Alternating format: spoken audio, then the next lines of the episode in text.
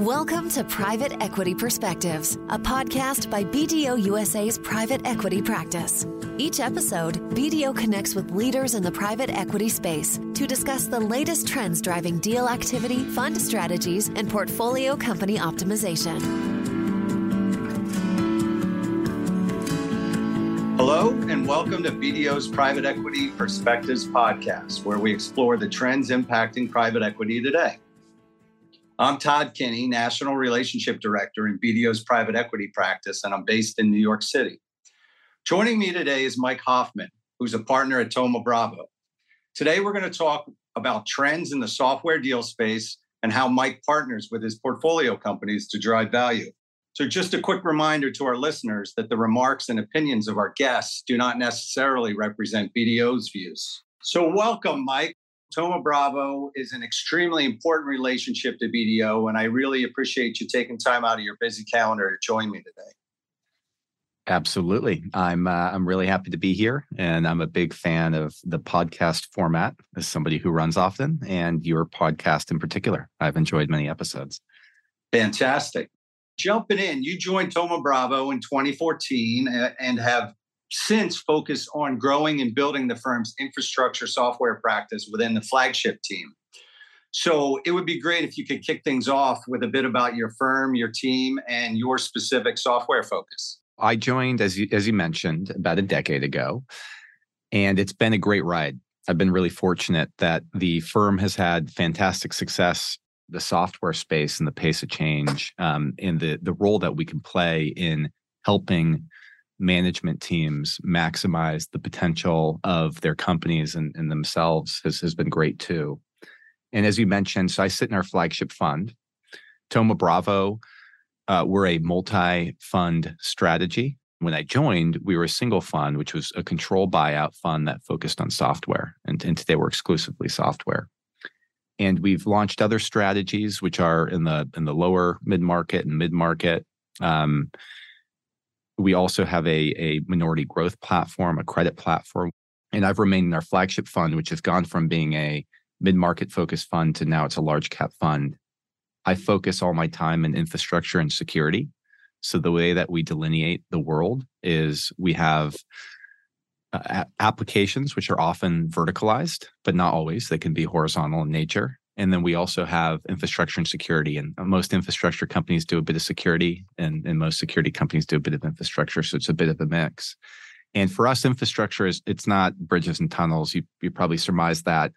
It's uh, it's kind of the IT part of the world that are very horizontal in nature, but um, maybe maybe a little bit more technical, and that's where I spend my time. So digging in a, a little bit more on the firm background, Thoma Bravo has pretty unique roots in the lower middle market. Uh, maybe you can talk about that history and, and how it impacts uh, the business today. Yeah. Eh, so so our our background precedes me. Some of you may be familiar with a another great private equity firm named named GTCR. And the T and the C in that spun out and, and formed uh, Thoma Cressey, and that became Thoma Cressey Bravo over time. Um, especially as we leaned into software and Orlando really helped spearhead that effort along with uh, many of our other partners here.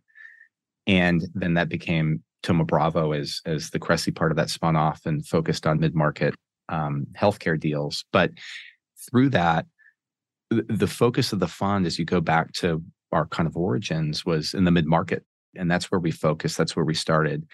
And if you think about these software businesses that we invest into, the really interesting thing is we have grown up as they've grown up. Um, you know, you look at many of the software companies that are really big today, fantastic, you know, brand names, and you go back to the size that they were, uh, you know, uh, maybe 20 years ago, uh, and, and you look at Thoma Bravo's, the scale of businesses we invested in then, there's a pretty similar journey um, of becoming bigger over time as you as you learn more, get more muscle memory, and things of the like our roots is definitely in the lower mid market, although we now span all different sizes. And, you know, I think that lower mid market mentality, I think it's important to say what that means for us.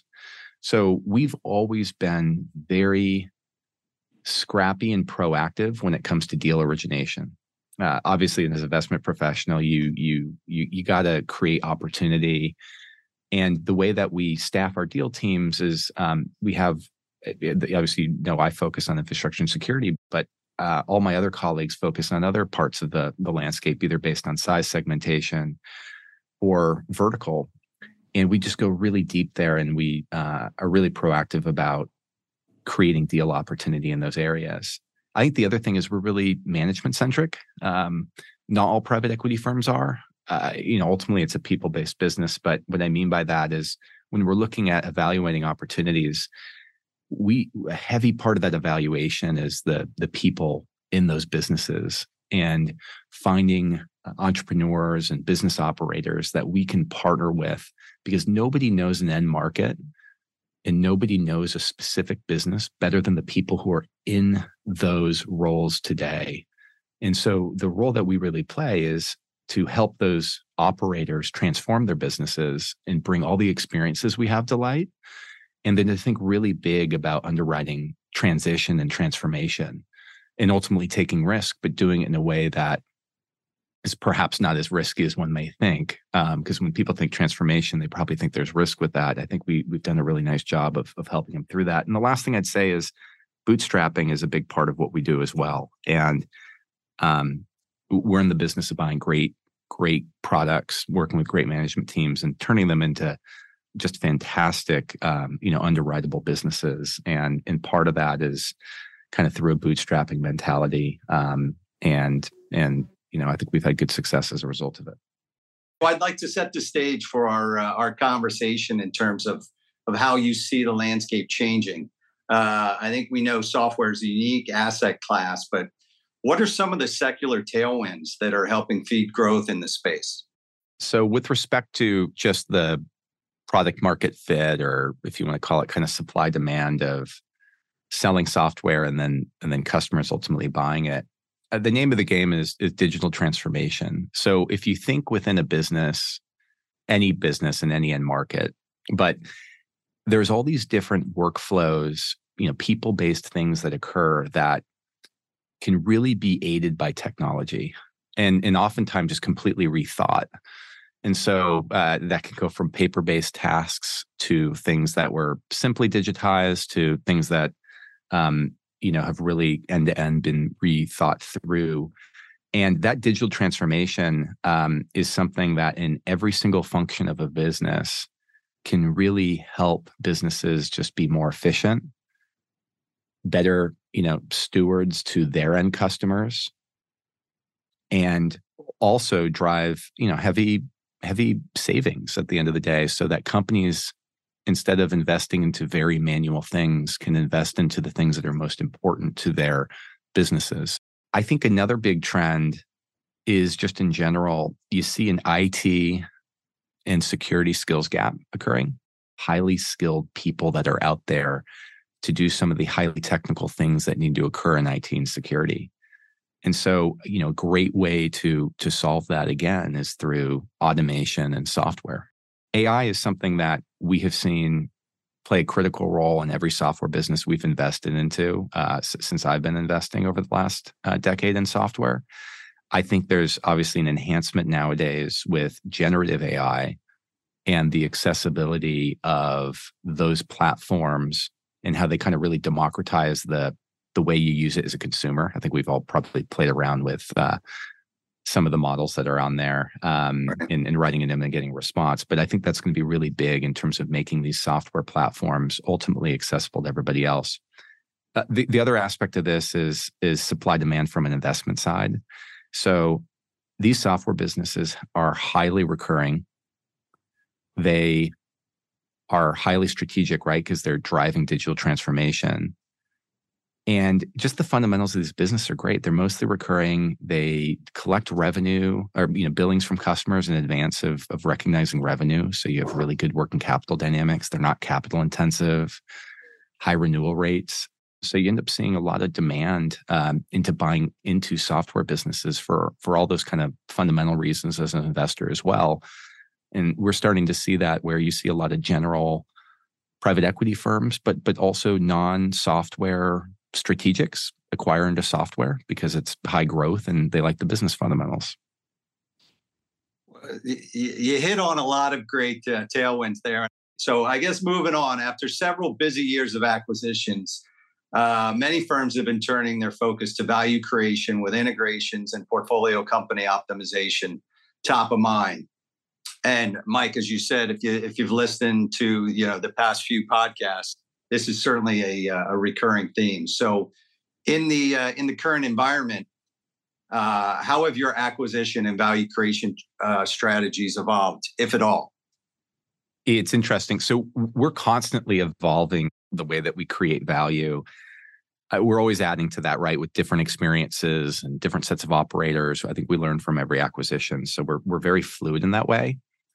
But the core fundamentals of how we view that, that hasn't changed at all. Um, but we've been remarkably consistent. And I would say that the market valued things that for a very uh, specific period of time, you know, valued growth at all costs, a bit counter to the way we viewed um, creating value. And don't get me wrong, growth is really important, but not not growth at all costs. I don't think any any uh, you know investor uh, kind of fundamentally believes that.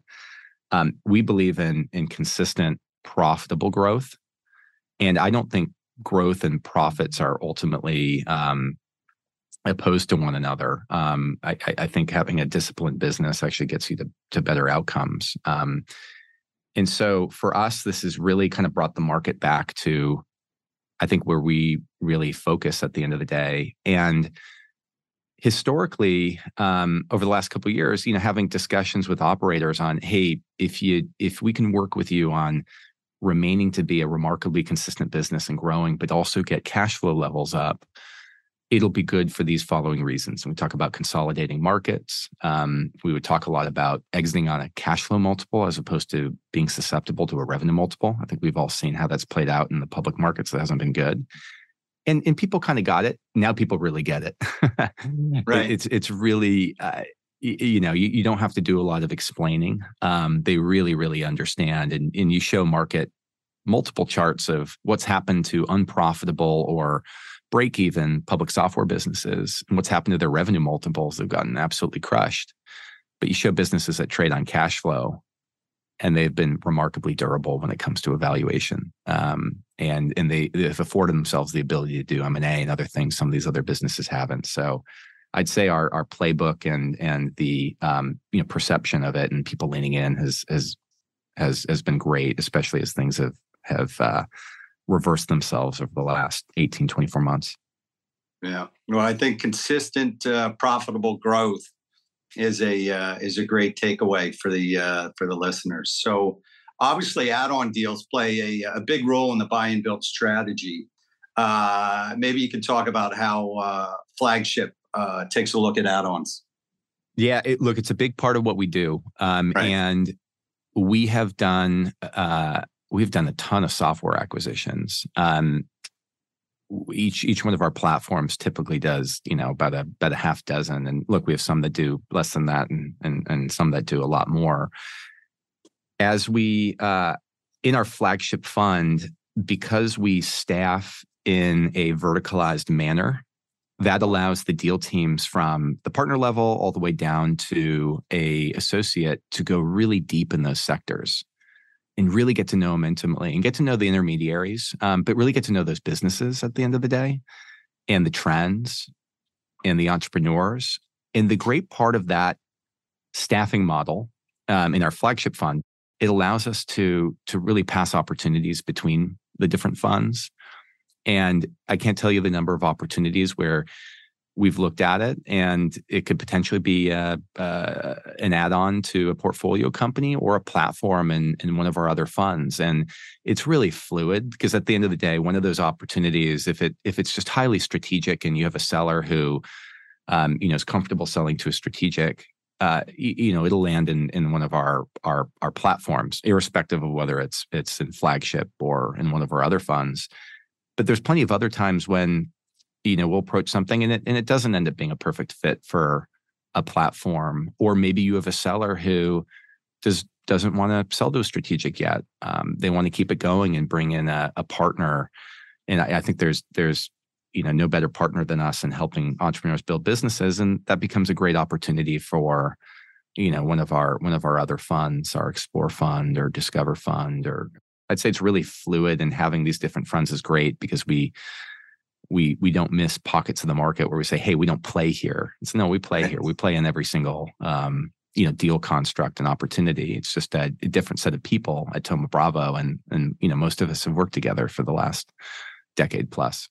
Before we leave the this topic i think it might be helpful for the listeners to understand how uh, measurement comes into play. You know what what kpis are you measuring uh, in your pursuit of profitable growth because we have so many portfolio companies that we've invested into we've codified a lot of metrics and I think a lot of people show me the metrics on this, show me the metrics on that.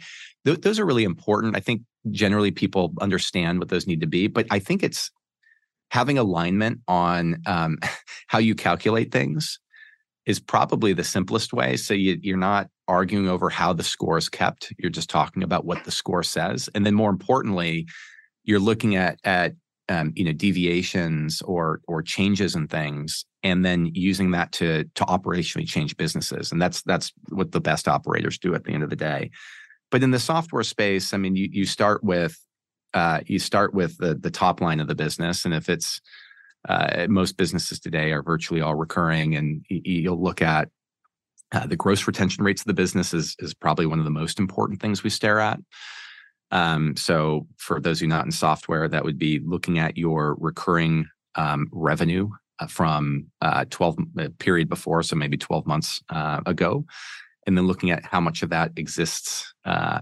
12 months later, so today. Um, and that would be a combination of customers leaving your platform plus um, maybe reducing the scope of their purchasing. But then there's another thing called net retention, which is uh, how much you get back from that same customer set because they they buy more. Um, and then you know you have a new layer uh, going in that contributes to your total growth of your business but then you know you start to move into how efficient they are on sales and marketing so we like to look at sales and marketing dollars relative to a um, amount of recurring revenue that you'd bring in so for every dollar of recurring revenue that you bring in how much does it cost you to do uh, you actually see a lot of uh, i guess variance in that at the end of the day and um, and look, all of our businesses were really focused on the cash flow uh, levels of those. I'd say within um, within the first kind of three to six months of ownership, but ultimately at owning. Um, and one of the heuristics in our part of the market, people use this rule of uh, 40 metric. I'm not sure 40 is the right number, candidly. Uh, mm-hmm. most of our businesses operate kind of rule of 50 of rule of 60. Um, so that would be taking the growth rate of the business plus the cash flow margin and adding them together um, again, it's kind of a cute heuristic, but uh, it it it helps kind of normalize. Right, some businesses are are growing extremely rapidly, and if you're paying for customer acquisition, it doesn't flow through your profit levels yet. So um, again, that's another one that I, I, we don't use to operate our businesses, but um, I think it's a good output of all the hard work that we put into things. Every time as I, I go through these episodes, I, I know there's uh, there's a question or two where our listeners are taking copious notes, and you did share quite a bit there. So I do appreciate that. So uh, we've seen several high profile take private deals, especially earlier this year. Uh, care to share your thoughts on the topic? Look, uh, take privates are a great avenue for um, uh, you know deal generation for us. You know, particularly as we start to look at uh, the flagship fund where I spend time, these are generally larger opportunities. So, uh, you know, they they often are in the in the public world. I think the valuation markets or the public markets, just where they're valuing assets, they've changed a lot over the last couple of years. But you've seen some steadying out, and I think when you have markets that are you know perhaps not changing as rapidly as they were before that that aligns seller and buyer expectations um, less of a bid ask spread. And i think that's where you're seeing a bit of a bit of that kind of um, deal generation of the public markets occurring where it's kind of bounced back relative right. to 12 months ago there wasn't a lot out there people have pointed to the debt markets as part of that i'm going to um, caution folks that uh, in in the software space, your loan to value percentage uh, is often less than fifty percent. So debt's important, but it's not the mm-hmm. same as um, perhaps the leverage buyout model. Many of us kind of learned uh, early parts in our career when when it was you know maybe a seventy percent loan to value. Um, the other thing is, I, I think when you talk about the public markets, it's it's tough to do that without talking about the private markets. And I think you're still seeing not as much deal activity because some of these bid ask spreads um, you know, seller and buyer alignment are are just a little bit more misaligned um, and maybe not as clear because in you know for for for public companies where you have a board with a fiduciary responsibility and you have a you have a market i think it's a little bit kind of clearer um, in the private markets it's it's perhaps a little bit a little bit less all right well i'm anxious to get to uh, my remaining questions but i'm going to hit a brief pause on our conversation and turn it over to today's coffee break guest. That's my colleague, Hank Galligan. Hank is going to dive in further on the current state of the SaaS market and the key private equity tech trends we are watching. Take it away, Hank. Hello, and welcome to the coffee break of our regularly scheduled PE Perspectives podcast. My name is Hank Galligan, and I am the leader of the tech industry here at BDO. In today's coffee break, we'll be discussing the current state of the SaaS market and key private equity trends in the tech industry. So grab your favorite cup of coffee and let's dive in. In a recent BDO analysis of the SaaS market, the first ever that we have done, and it's titled SaaS Market Brief, we believe there may be signs of potential comebacks starting in late 2023 or early 24. While we learned that SaaS market experienced a slowdown in revenue growth and R&D spending in both 22 and continuing in 23, we also saw early signs of more accessible funding sources in the reopening of deal making, including the opening of the IPO window. We believe this may indicate a potential market shift ahead. We all know that general economic conditions play a significant role in the SaaS market, and as private equity investors, you know all too well how crucial factors such as inflation and interest rates are to deals and valuations. Our analysis suggests that inflation is slowing and interest rates are stabilizing. This would bolster SaaS revenue growth and lower acquisition and carrying cost, providing potential opportunities for increased returns on a SaaS investment. Technological innovation is another key driver of revenue growth and profitability in the SaaS industry. Our analysis highlights the importance of leveraging emerging technologies like generative AI to gain a competitive advantage and drive revenue growth in the coming years. As private equity investors, you know it's essential to assess the company's technological capabilities and innovation strategies when evaluating potential investment targets. Now let's shift our focus to another insightful report based upon our recent survey of 114 private equity fund managers that invest in technology as well as other industries. The report, which will be titled Top 6 Private Equity Trends Impacting Tech Companies, emphasizes the challenges faced by the tech industry and PE trends that tech leaders need to know. There is an expectation of increased asset prices in the next six months. This could present more deal opportunities, but it's important to carefully evaluate valuations to ensure investment returns align with expectations. As you know, thorough due diligence and comprehensive understanding of market demand and growth potential are crucial in assessing asset valuations. Cost management is another significant trend impacting tech companies. Our survey shows that assessing a company's cost management strategies and its potential for suitable profitability are important to PE investors. Tech companies that effectively control cost and optimize their operations can achieve higher profitability and create value for investors. Evaluating a company's cost structure, efficiency measures, and scalability is essential in identifying attractive investment opportunities. Talent management remains a top concern in the tech industry. Evaluating a company's talent management strategies and the potential impact on long term growth and success was cited as a top concern for our survey respondents. Companies that prioritize attracting and retaining top talent can drive innovation, enhance operational efficiency, and gain a competitive advantage assessing a company's talent acquisition, development, and retention, retention practices is essential in evaluating its growth potential. Risk exposure during due diligence is also a significant trend to consider. As market conditions improve, deal times are expected to shorten. Our survey respondents stated that they were preparing to conduct thorough due diligence while being mindful of the evolving risk landscape in these shortened timeframes. They note that assessing a company's risk management practices, regulatory compliance, and potential legal liabilities is crucial in mitigating risk and ensuring a successful investment. Survey respondents also noted the resurgence of special purpose acquisition companies, SPACs, is another trend impacting tech companies. While SPACs are making at least a short term comeback, it's important to carefully evaluate their long term viability in the related regulatory landscape.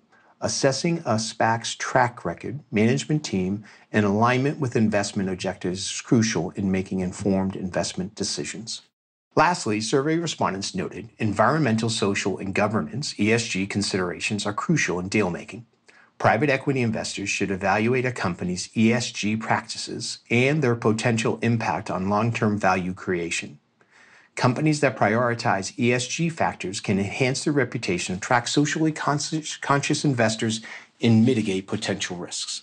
So, as you take a break and enjoy your cup of coffee, remember you can visit our website to read these two reports in detail, which will help you stay informed about current state of the SaaS market and key private equity trends shaping the tech industry. We hope these insights help you in making your informed investment decision in identifying attractive opportunities in an ever evolving tech landscape. Thanks, Hank. That dovetails nicely with where our conversation is headed next which is a focus on the talent challenges impacting private equity. So back to you, Mike. Uh, talent continues to be a top concern for fund managers across sectors, and I imagine, especially those operating in the tech sector. Has has talent management been a priority issue uh, for your portfolio companies this this past year? Talent's everything. Uh, it is it is everything. So let me answer it a couple different ways. Um, yep.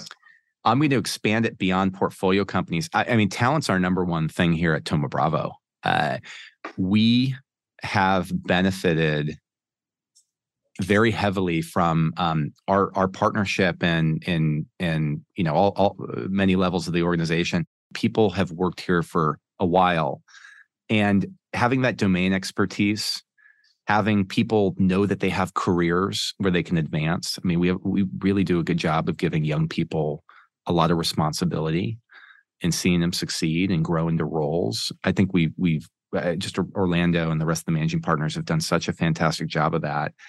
That I, I think that's our biggest asset, and and I think you know our for an organization that's now our size. If you look at the kind of retention rates or you know lack of attrition, I, I really think that's that's one of the core things that sets us apart, and uh, that's that's one thing we get a lot of feedback from uh, our LPs about is is how remarkably consistent it is and how differentiated that is relative to to some of the other funds out there.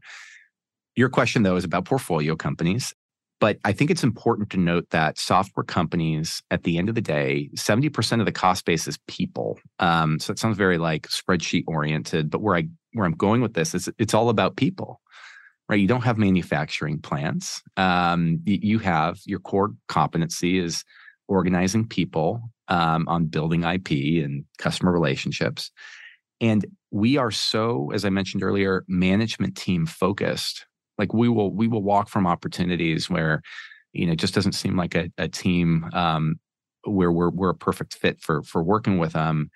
Um, because those teams know their businesses so well um, right. and they know their end markets so well. And so talent management, I mean, eh, just that's our pitch, right? That that's one of the things that enables us to win a lot of deals is we have a history, and I think a pretty differentiated history relative to a lot of our peers of of really working with existing management teams, um, and it's for all the reasons I just articulated. You've mentioned collaboration is core to your uh, business and indicative, certainly, of your lower mid market roots. So, how are you working with your Portco business leaders to attract retain, and ensure the right talent is in place to execute the value creation plan? Yeah, you know, starts with that that kind of partnering with the team uh, in place, and and that doesn't mean there there won't be augmentations or um, you know changes in some areas, but the you know partnering with that kind of core of the team. We've got a model where you know our boards for every investor there's a there's a software operator, and this is somebody uh, or a set of people because there's multiple, um, but I'm thinking in particular about our chair people. Uh, they are people who come out of the software space that we've worked with before who are just really really good operators and at the end of the day every software business has different nuances or challenges that are facing it but somebody who's a really good software operator um, can can work across all these different types of software businesses because a lot of it's remarkably consistent and I'm overgeneralizing. There's nuances if you're talking about a high velocity model versus a heavier sell from the outside enterprise and so on and so forth. But um, the, these people also work with us on so many different businesses that they, uh, you know, along with our investment team, uh, you know, really have seen a lot as well. So I, I'd say it starts with you know a good partnership between our software operating partners who are board members and work through the board level along with our investors we have a really tight cadence. So we meet monthly, um, which is really important, you know, build relationships with people. And also to make sure that you're aligned and you can you can move very quickly. That doesn't mean our our uh, interactions are limited to to to monthly. By the way, I, you know, I'm having multiple touch points with the CEOs of the companies that I work with uh, all the time, and it, it just enables you to move really quickly. You're all aligned. It, it, we we come up with you know multi-year projections and and everybody's incentivized uh, to hit specific targets we all talk mm-hmm. the same language you don't have a bunch of public shareholders all saying different things and some care long term some care quarterly you know we we we align on the same things we meet consistently um, and we provide support where support's really needed because we really focus on a couple of things at a time operationally that we think will yield the most results and we go you know we go a mile wide in those. We don't we don't do these 100 day plans that are you know a couple miles wide and an inch deep. We we take a little bit of a different approach that's very focused. In addition to collaboration i know that innovation is very core uh, to your work at Thoma Bravo uh, there's been no shortage of technological innovation this year especially with the rise of generative uh, ai and the growth in uh, cloud computing.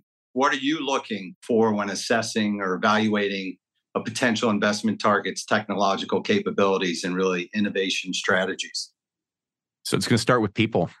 Yep. do you do you have the right leaders? Right, um, uh, leading product and development. Those, those are often two different individuals at software companies, right? A CTO and a CPO, or equivalent titles. Um, that's the first thing. I mean, the second is you got to look at the company's track record of delivering product innovation.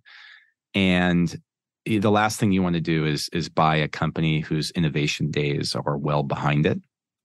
Um, you, got to look at is this business a business who fundamentally understands its customers' needs and then is sitting there and, and introduce actually introducing new product or product functionality um, that has good uptake and is ultimately being monetized. Um, because the best thing about a software platform is if you if you have a multi-product software platform, first off, that's great from a sales and marketing efficiency perspective, but they end up becoming really, really sticky. And the way that you got to get there is through new product introduction, and some of that can be inorganic. You can buy your mm-hmm. way into it, but but you know, uh, you get to prevent that from being too kludgy and right. uh, and difficult and stitched together. It, it's got to start with with your your product leaders really understanding their markets and and helping work with development teams to to create things. And and the, and the last thing I would just say is with AI specifically, this is where it gets really interesting, and it depends what part of software you're in. If you're a system of record, um, you know, think about a, a ERP system um, or or maybe a you know specific type of database, you have access to a lot of information that I think it's not lost on us uh, how you can use generative AI to, to use that as an asset. Right. But I think also in particular, uh, think about if if you are selling to a technical user and you're a system of record, and you can all of a sudden make that interface really easy, so you can go up the food chain to you know c-suite executive that's that's a huge prize and that's really interesting. And then you know when you start to look at aspects of workflow you know it's a little bit it's a little bit different but but similarly you can um you can really kind of speed up the adoption in in usage and in different ways. And it's all about how companies are starting to adopt that and bring them into the way that they build product and think about product experience mike that brings us to the last question of this episode your outlook for the next 12 months. Uh, our classic crystal ball question. What are your predictions for the software market in the next year? And uh, what are some of the emerging trends you're most excited about? So I'll offer a couple perspectives, but maybe just one thing taking a step back. Um, I think we at Thoma Bravo have you know good intuition and perspective on where things could potentially go, but we're not um, you know we're not in the business of of of you know perfectly forecasting or guessing those things on the economy right. there's a very yep. few subset of the investment community that even does that right? Macro yep. hedge funds and, and things like that.